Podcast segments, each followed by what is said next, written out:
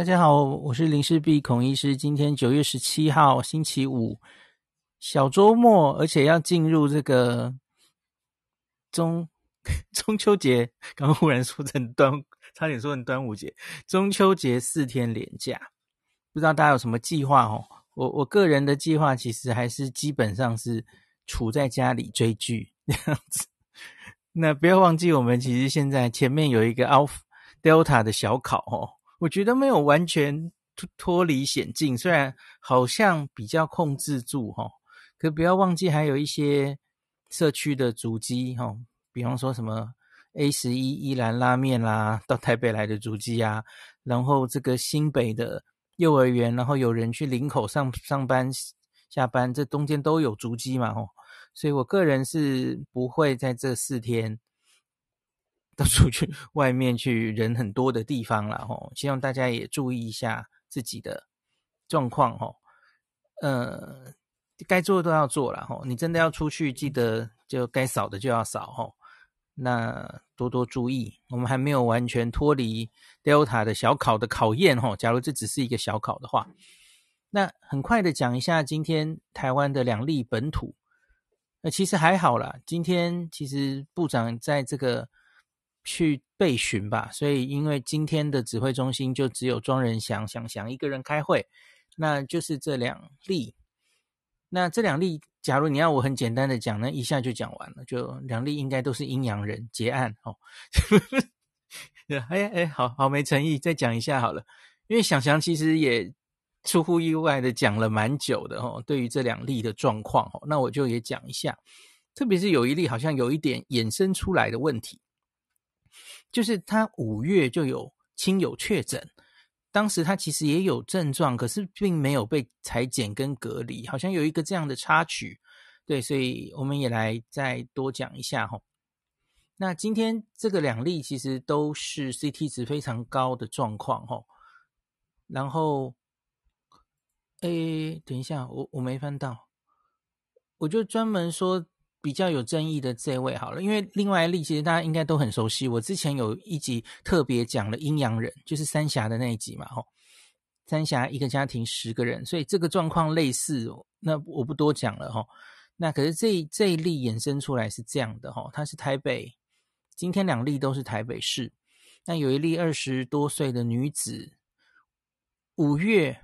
他有亲友确诊，当时他有症状，没有裁剪隔离。那想想今天在指挥中心记者会的时候，他就说，她男友跟他两个家属都隔离，那他自己也出现感冒症状，可是看资料看起来他是没有被隔离的，也没有被裁剪。那所以想想就说要请北市的卫生局要再去调查了解了吼。那可是因为他的 CT 值是非常高的吼，那。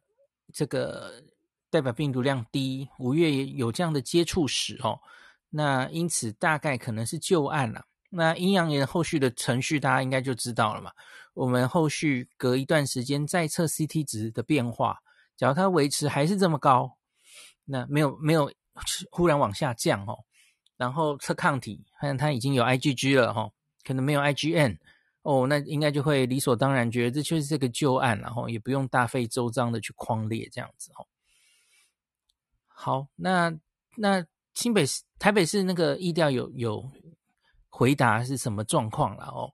稍晚的记者会他是这样说的哦。那他说卫生局台北市的卫生局说此案是没有跟家人同住的。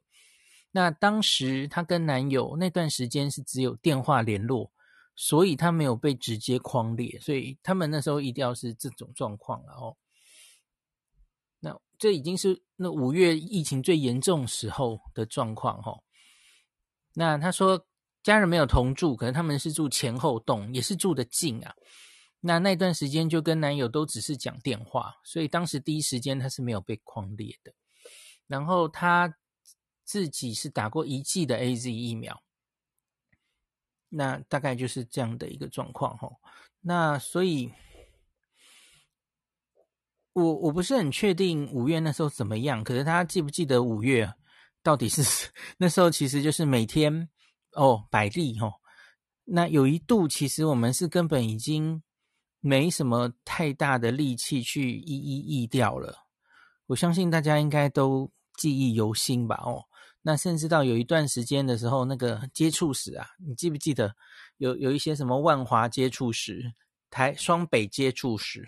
就然后他他已经几乎不可能，你一天几百人，你要如何一一的像现在一样精准疫调，还给你调掉第一轮、第二轮嘞？不可能，那个时候应该是有很多类似这位的漏网之鱼存在了。我觉得应该是这样吼。那我虽然我也不知道确确定，我们现在收到资讯是这样了哈。那可是到底是不是真的这样？他到底是不是五月就其实是有所接触？那理论上他好像应该要被框列才对，他是被漏掉了，还是就如同台北市卫生局后来说的，诶，反正又没有接触，所以因此当时有意调到，然后觉得他是不需要框列的，到底是哪一种状况？哦，那其实我觉得也不是这么重要了啦。总之就是。真的像五月那种兵荒马乱的时候，你当然就不可能像现在这样子雕花的古典意调，然后人力那么多吼，然后那么及时可以马上，哎，我们现在就是只剩下那么零星的案例，所以当然就可以这样努力的框列他周边所有的人吼。那所以我觉得也还好啦，这一案我我看起来并没有觉得什么特别需要检讨的地方，因为那可是五月啊，对啊，那那那种时候没有什么好。就是苛责的啦，吼。好，然后诶，另外一例我我刚刚有翻到，是不是也讲一下？今天台北的两例都是 CT 值，好了，好吧，差不有有有，我还是翻出来了，我就讲一下好了，哦。那再一例是七十多岁女性哦，那一样，她也是五月的时候，她的同事曾经确诊，因此她自己有遭框列为接触者过。那当时隔离期间是没有不适症状，没后面没有讲她当时后来隔离期满有没有做采检，不知道哈。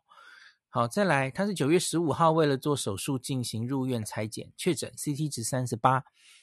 啊，这种故事其实最近好多嘛，吼，在在这个长荣案之前，新北市我我记得有好几例哦，就是为了陪病或是入院做手术哦，做 PCR，然后结果就哇。就发现是个旧案吼，这种例子蛮多的啦吼。好，但今天的新案例其实只有这样，那讲完了，很快讲完。那接下来我要讲一下，就是我正在录音的此时吼，美国九月十七号早上开始，这个美国 FDA 今天将会开一整天的会，来决定他们是不是需要在所有十八岁以上的人施打。加强针 booster，那 FDA 今天审查的资料其实都已经丢上网了吼。那它主要是要审查 BNT 这个疫苗的第三针，那包括了他自己打第三针的这个临床试验本身的资料，那有效性怎么样，安全性怎么样，还有他们会看一下以色列的资料哦。以色列因为比较早开始这个第三针的。过程哦，他们很快就打了大概一百万的老人家哦，那现在初步觉得效果不错，所以他们又往下打了哦，所以也会检讨一些以色列的资料。那以色列那篇资料应该是两天前出版在《新英格兰医学杂志》哦。那那篇资料会比较让人诟病的是，它追踪的时间是有点短的哦。那所以虽然在这么短的追踪时间内，看到了哦，你打第三针下去，它又多了保护力。那可是这个保护力到底可不可以持久啊？它可以维持多久？那你假如打第三针，抗体冲上去，可是然后你抗体又是如同之前看到的吼，呃，两个月两个月它就一直降下去，那这样到底有没有意义呀？那你到底可不可以增加它对重症的保护力？那我觉得应该都是今天开会的时候专家们会这个争论的重点。那 FDA 这个会议，它最后应该就会有一个投票吼，那就是说，诶，要不要让这个 booster 这个加强针 BNT 的加强针嗯、呃，让它也许是因为大家知道 BNT 在美国其实已经是正式上市的药品了，那是不是就直接写在它的访单里？哦，它的用法就是哦，十八岁，如同美国白宫说的，哦，十八岁以上，在第二剂之后的八个月，大家可能直接就写，大家就需要这个第三针，它是写进访单呢？那还是他会？斟酌一下，比方说他只用现有资料，觉得大概只有，比方说六十岁、六十五岁以上的人，或是某一些族群可能需要这第三针，这个专家可能要伤脑筋了吼，字斟句酌，不知道他们会怎么做了吼。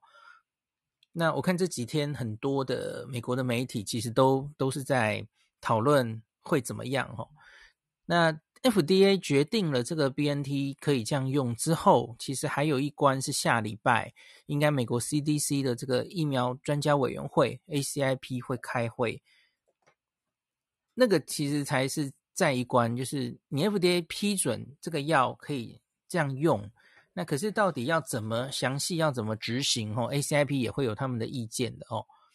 那所以因此，到底美国的加强针会怎么打？可能还会吵几天了吼，那这几天都有各方的的意见吼，那所以今天我等一下录音完，应该就会听一个晚上的这个开会的资料了吼。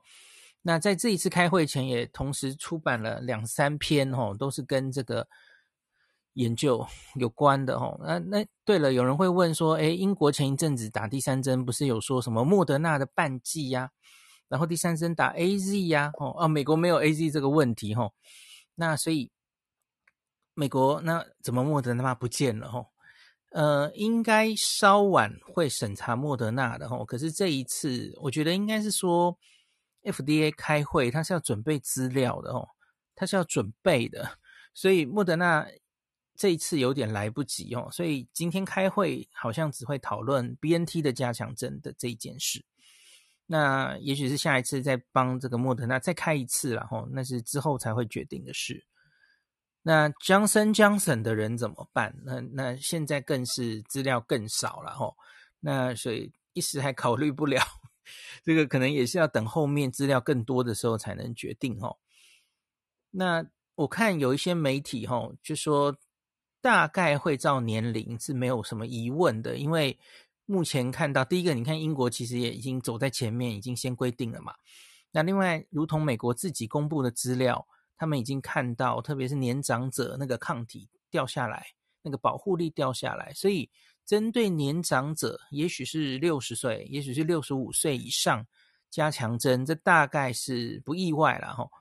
那可是年轻人是不是真的他们也会直接通过就过哦？这大概就是争议最大的部分。那一般来说，可能年轻人这部分哦，十八岁到也许是五十岁，应该不会直接规定要加强针。那一方面也因为这还可以等，因为十八岁到五十岁，他本来就是比较后来才打的嘛。现在这些不管是前线的医疗人员或是年长者，在美国都是去年十二月打，所以到现在当然时间比较久，所以。因此，那个免疫力下降比较有重大的问题。那可是年轻人，因为也许是四四五月才打的哦，那到现在其实没有这么久，所以可能还有一些之后再决定的空余裕在了。那所以大概是这种状况哦。我我个人也猜测，也许不会直接很猛的就规定十八岁以上一律施打了哦。那就继续看吧，因为我看正反方的意见其实都很多。我上次有帮大家详细念了那一篇，呃，刺胳针 Lancet 那一篇 Viewpoint，那其实就是集中很多专家的主要的 argument，就觉得现在我们广泛的全部健康的人，特别是年轻的健康的人都打这个第三针，其实还是争议蛮大的哦。我们其实没有那么多科学的证据来来支持这一件举动了哈。那可是大家又知道，美国其实就是财大气粗嘛，他们疫苗很多嘛，那会不会就大手笔直接就啊管他的就全部都打？我不知道啊，我我很难预测美国 到底会怎么做哈？那我们就拭目以待。那我相信这几天，但这个大概应该都是最热门的议题哈。那所以中秋的连假中，我听完了这个会之后，那我会先大概整理这个会的结论，然后这个会之前出的几篇研究哈，我看有没有时间是一起念，还是大题小做，还是小题大做？我看了内容之后，再跟大家再跟大家分享哈。那好，那今天就录到这吧。